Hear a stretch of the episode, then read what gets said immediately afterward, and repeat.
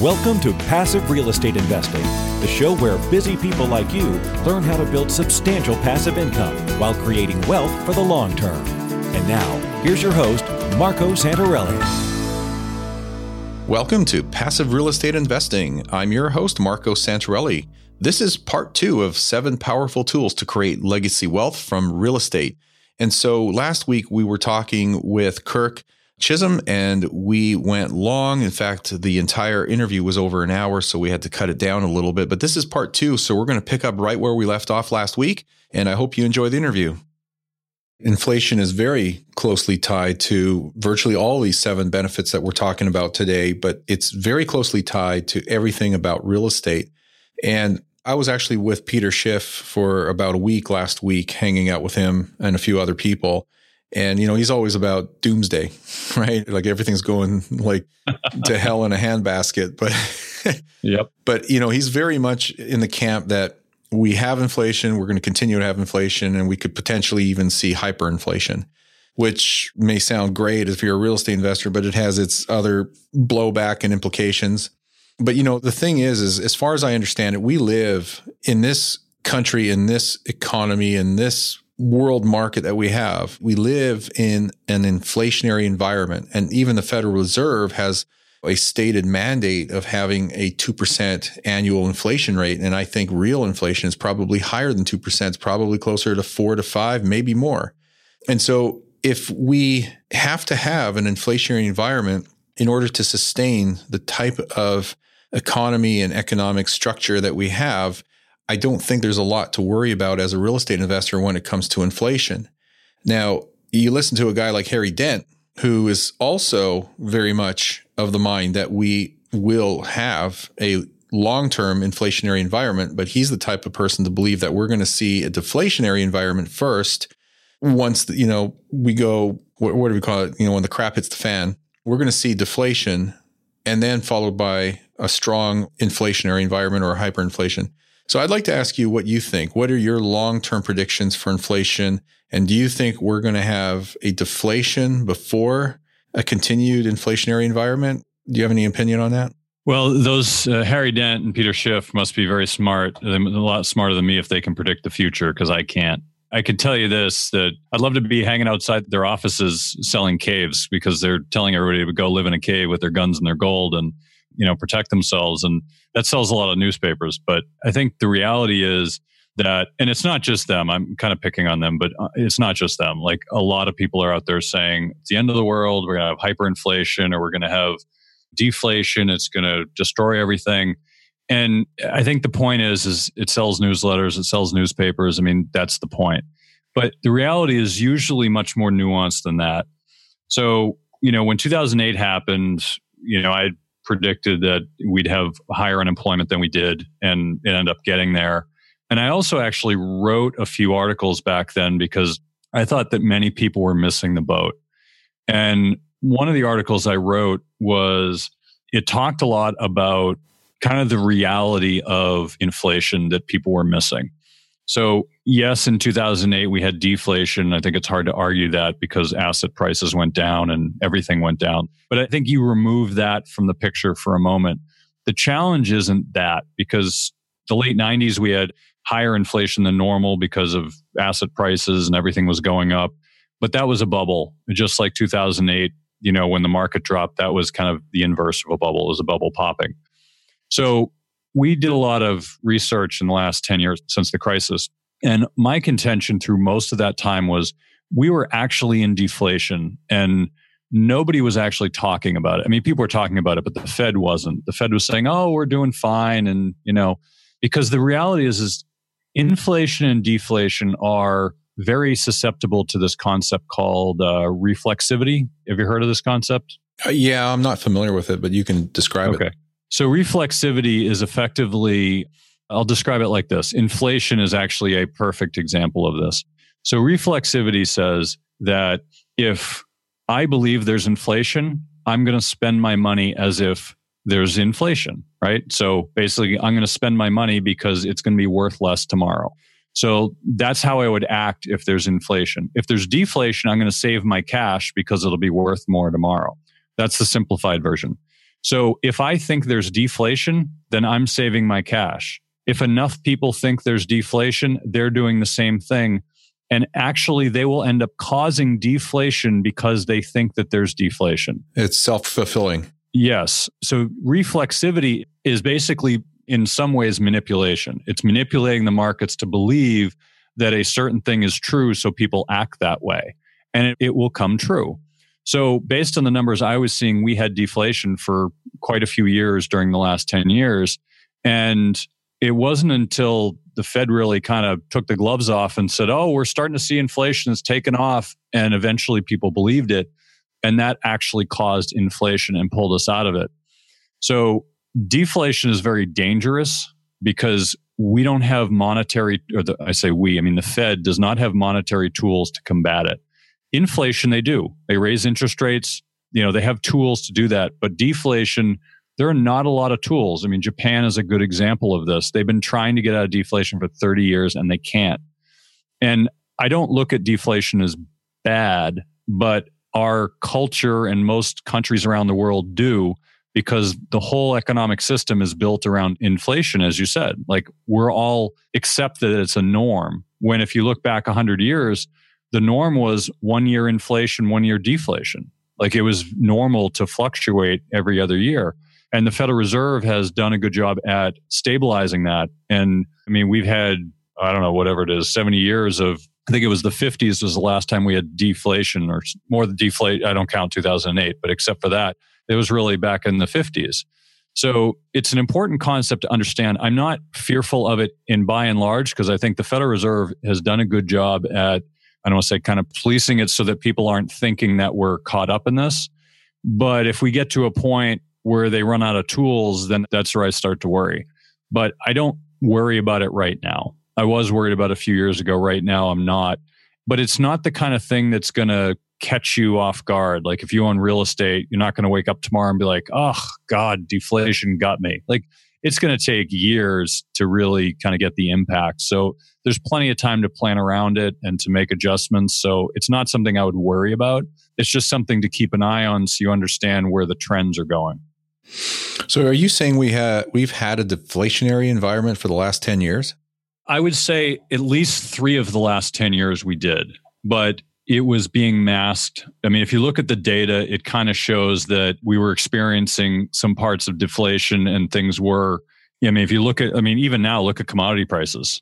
Like, if we were in a sustained bull market, commodity prices should be going through the roof, and they're not. I mean, some of them are at really, I don't want to say historical low points, but, you know, definitely 10, 20 year lows. So, you know, there's certain indicators we look at that just show we used to do this thing called the inflation monitor. And we stopped doing it because it was just getting tiresome. But as we were running the data like we were just seeing all these indicators and they were all showing deflation. And we almost changed the name to the deflation monitor because it was just like every quarter we'd see the same numbers and it was just deflationary. But it's also a concept that's malleable. Inflation is x. I mean you can look at the definition and say yes it is or it isn't but in reality, it's a lot more nuanced and it'll say whatever you want it to say. But we try to look at it unbiased to see if how it's going to affect us in ways that people aren't noticing. Yeah, that's very interesting because I know when you look at student loan debt, the cost of education, particularly post secondary education and healthcare, those have been off the charts in terms of inflation. That's a great point. And actually, when you look at them, those are the only things that are showing high inflation. If you look at cost of colleges, cost of medical, I think there was one more. What was the other one you said? Post secondary education and healthcare. Yeah. I mean, there's like, I think four, four categories that are showing really high inflation. Everything else is flat and it's been flat for 20 years. So it's really a handful of things that are pushing the needle and the rest of them are flat. I mean, think about the cost of well, an iPhone's a bad example, but think of cost of your computer. When's the last time that went up? I mean, it's been the same for the last 20 years. And that's one example. But, you know, when you're calculating inflation, the Federal Reserve, I might say manipulates the numbers, but, you know, they play with the numbers a little bit and say, well, you know, it's a better computer and all that. It doesn't matter. The price hasn't gone up. I mean, I don't care what the quality is. You know, the price hasn't changed. And the cost of eggs, the cost of milk, has that really changed in 20 years? So you look at what you're paying on a day to day basis. Some things have gone up, like cost of electricity and stuff like that's gone up. But generally speaking, a lot of stuff hasn't. So you can't just look at it in a test tube. You have to look at everything together, and that's really hard. Because how do you judge which is more important? Because if you're living day to day, paycheck to paycheck, then the cost of food, the cost of rent, and the cost of utilities is very important. But if you're worth $10 million, those things are negligible and you're more concerned about the cost of assets. So it's totally based on the context that you're putting it in. But we tried to have a, holistic view of it. And what we found is mostly deflationary. And that has started to change. So uh, just to reinforce that point is I'm not saying we're out of it, but the Fed has done a good job of using that reflexivity to its benefit and causing more of an inflationary trend. Perfect segue back to number four of these uh, powerful tools to create legacy wealth. So the fourth one I have on my list here is debt reduction via inflation. So this will probably be easier to understand now that we've talked about inflation for a bit as the benefit of debt reduction. So I love this one, by the way. So why don't you uh, explain how that works? So this is one of the magics of, of real estate. So most of us, if you own real estate, you probably have a mortgage on the property, right? And if you look at the cost of mortgage, any sort of debt, it's fixed, right? You take out a $100,000 mortgage on a property, and that $100,000 over the next 30 years will disappear as you pay it down. But that $100,000 amount doesn't change, it's fixed, right?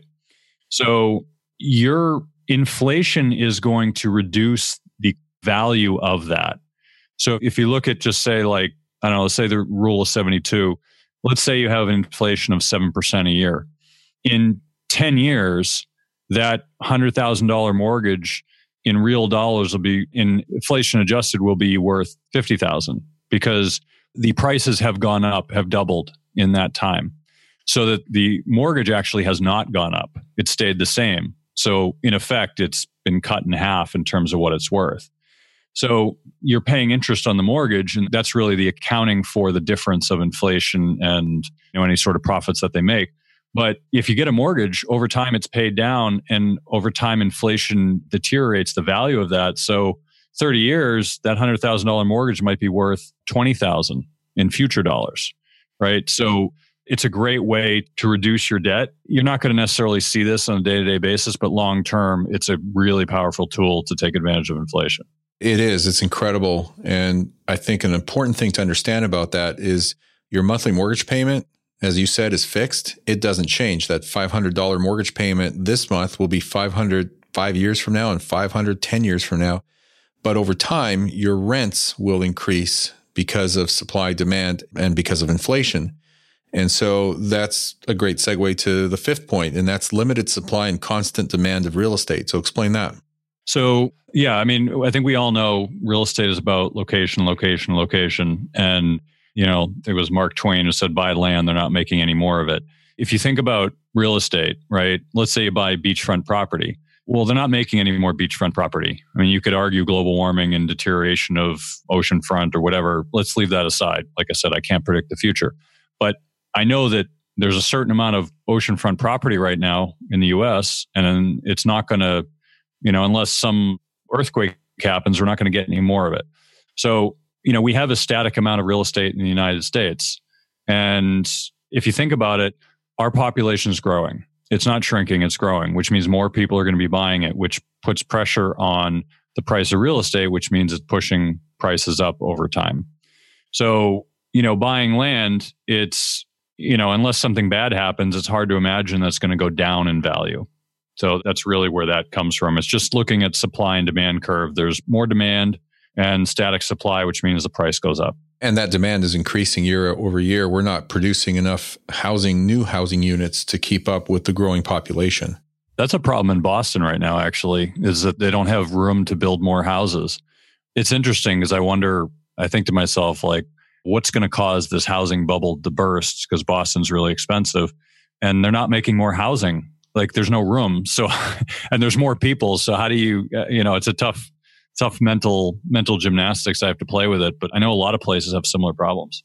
Yeah, well, San Francisco is just as bad, if not worse, because they've got incredibly expensive real estate the demand is still there because there are a lot of jobs there, but they just don't have land to build. I mean, they've got they're landlocked. They've got water on one side and they're completely developed on the other side.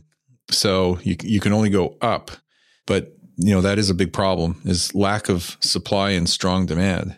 So that's why you don't see prices coming down or crashing is because there's still enough demand to keep those prices afloat. You have a comment about that, or I'm going to go on to number six here. Well, actually, it segues nicely into the next one, which is basically inflation is pegged to real estate.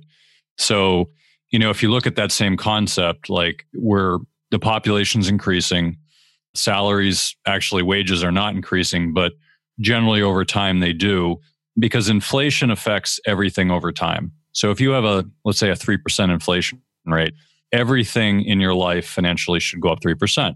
Real estate prices, wages, the cost of goods and services, you know, that's what inflation does. It causes prices to match the price of inflation. Now, there are things like education or healthcare that will exceed that inflation. There are things like computers, which will be less than that inflation. But on average, over time, things should mimic that. And if you look at real estate, it's scary how close real estate does to mimic the rate of inflation. And this gets back to the first point of capital appreciation is over time, over 100 years of data, you can look at real estate as closely mimicking the inflation rate. So if inflation is 5%, real estate on average will go up 5%.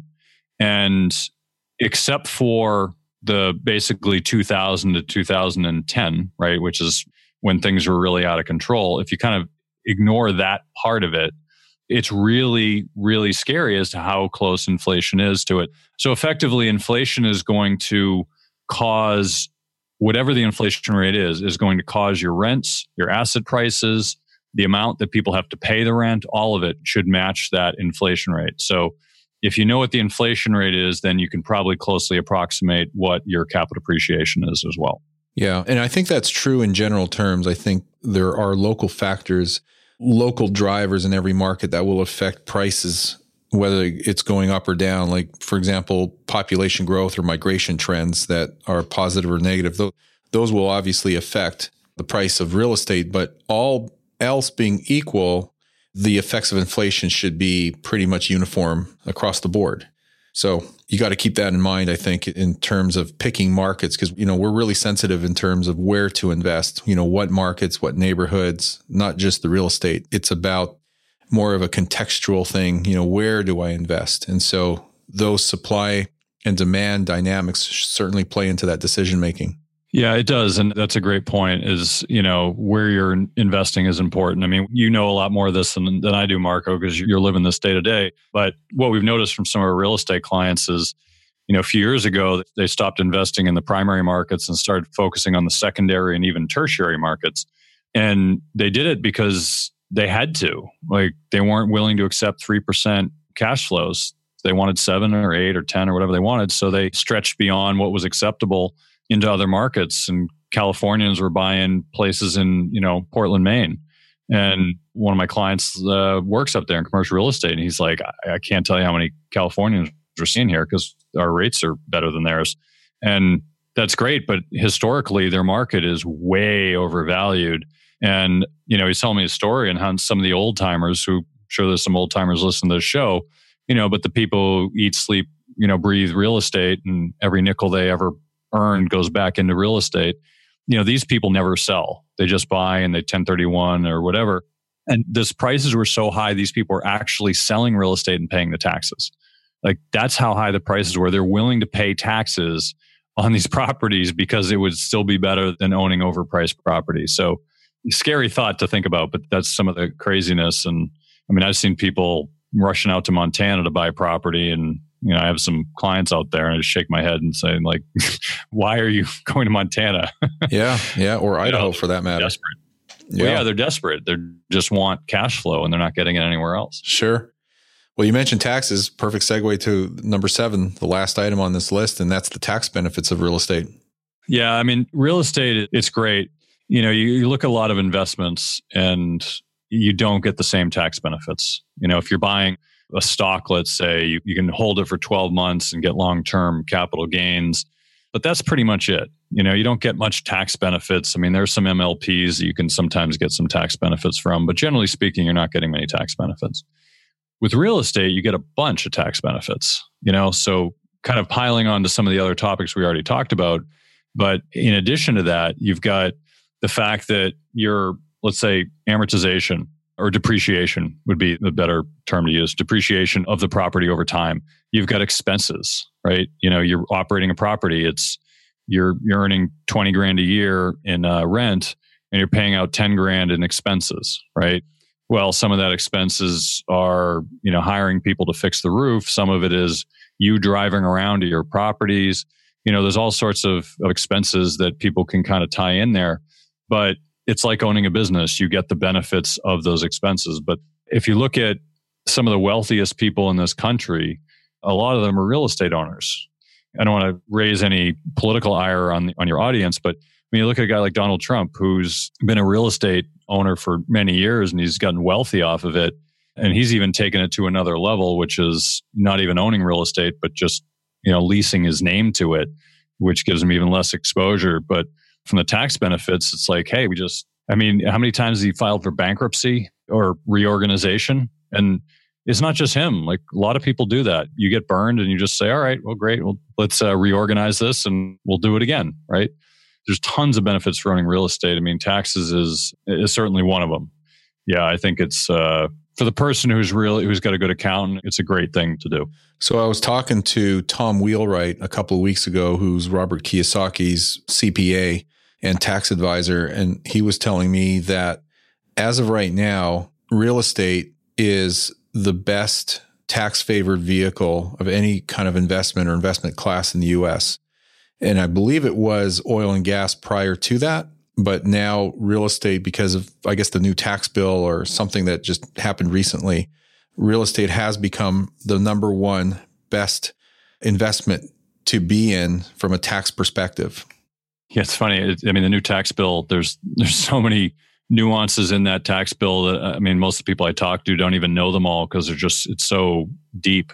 But I would agree. I mean, real estate kind of there was a time where oil and gas had some really favorable tax treatment. They still do, but there are these things called master limited partnerships in Canada. They were called Canadian Royalty Trusts that had some phenomenal tax benefits to them. But I think overall, you're right. Real estate is by far and away the best that I'm aware of.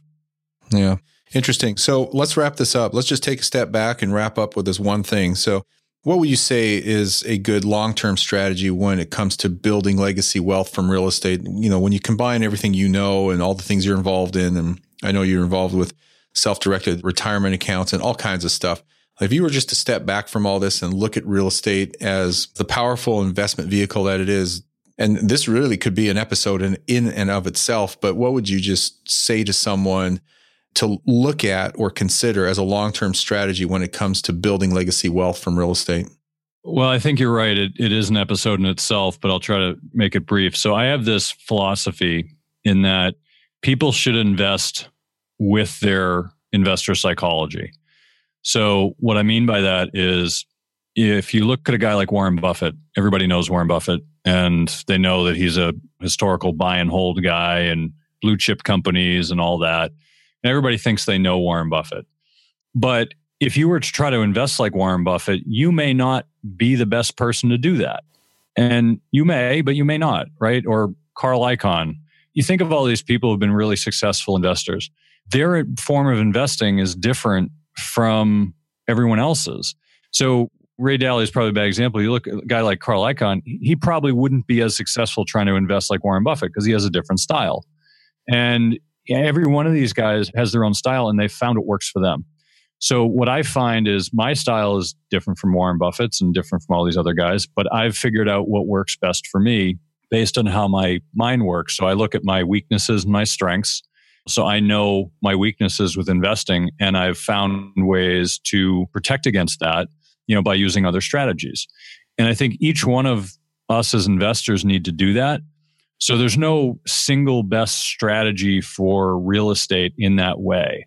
What I will say is there are some strategies that I really like, but some of these are also based on what's going on on trends too.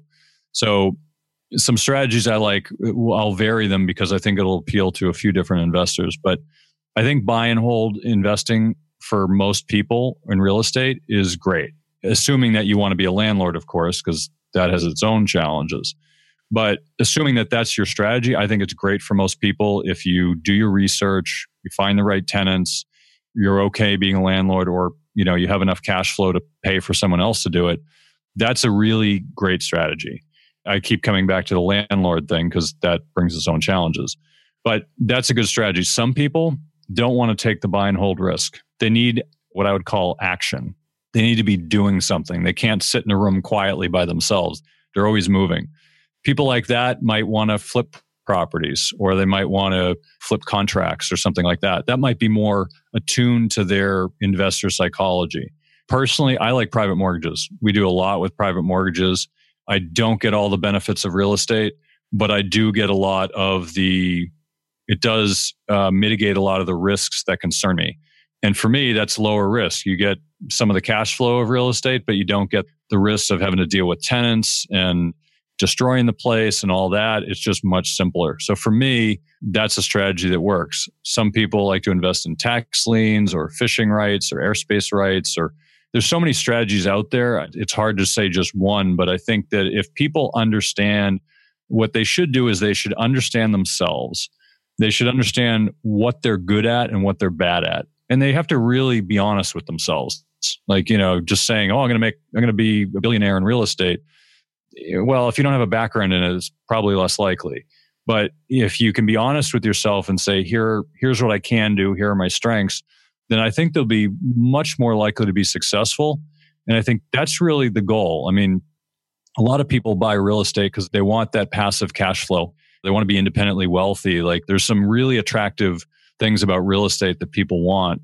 And there's plenty of ways to do that as long as they understand themselves and what works best for them. Yeah, that was a good way to describe it. I like to kind of summarize it by saying this there are truly no bad investments, there's just bad investors.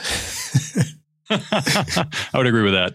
yeah, it's it just comes down to a person's financial education and what they understand and their risk tolerance because a bad deal for me might be a great deal for you and vice versa. Well, I would actually nuance that and say there's no bad investments, there's only bad prices. So any investment is a good investment at the right price. Yeah. Yeah. Okay, good point.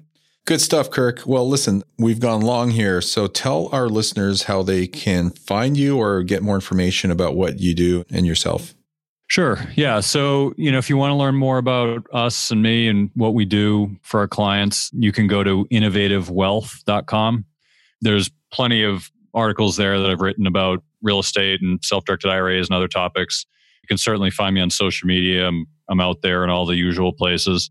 And I also have a put together a free report for for your listeners here on the rent versus buy calculator, which I, I think you know people will appreciate it if they're considering whether to buy or, or rent property. It's uh, makes it easy just by having a calculator you can put numbers in. So you can go to innovativewealth.com backslash Marco. Awesome. Sounds good, Kirk. I really appreciate you coming on. Lots of great information. We went a little long, but I think this has been uh, very valuable for everybody listening. So, with that, to our audience, help us spread the word. Visit us on iTunes and leave us a rating and review. Thanks for listening, and we'll see you next week on our next episode.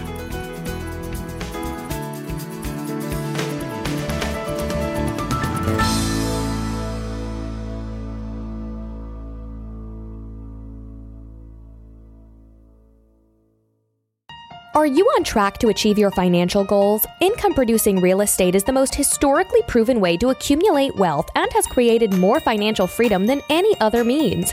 Norada Real Estate provides everything you need to invest in the best turnkey cash flow rental properties. Our simple proven system will help you create real wealth and passive monthly income. Get your free strategy session with our knowledgeable investment counselors at noradarealestate.com.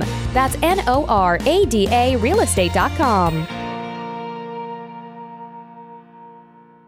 Nothing on this show should be considered specific personal or professional advice.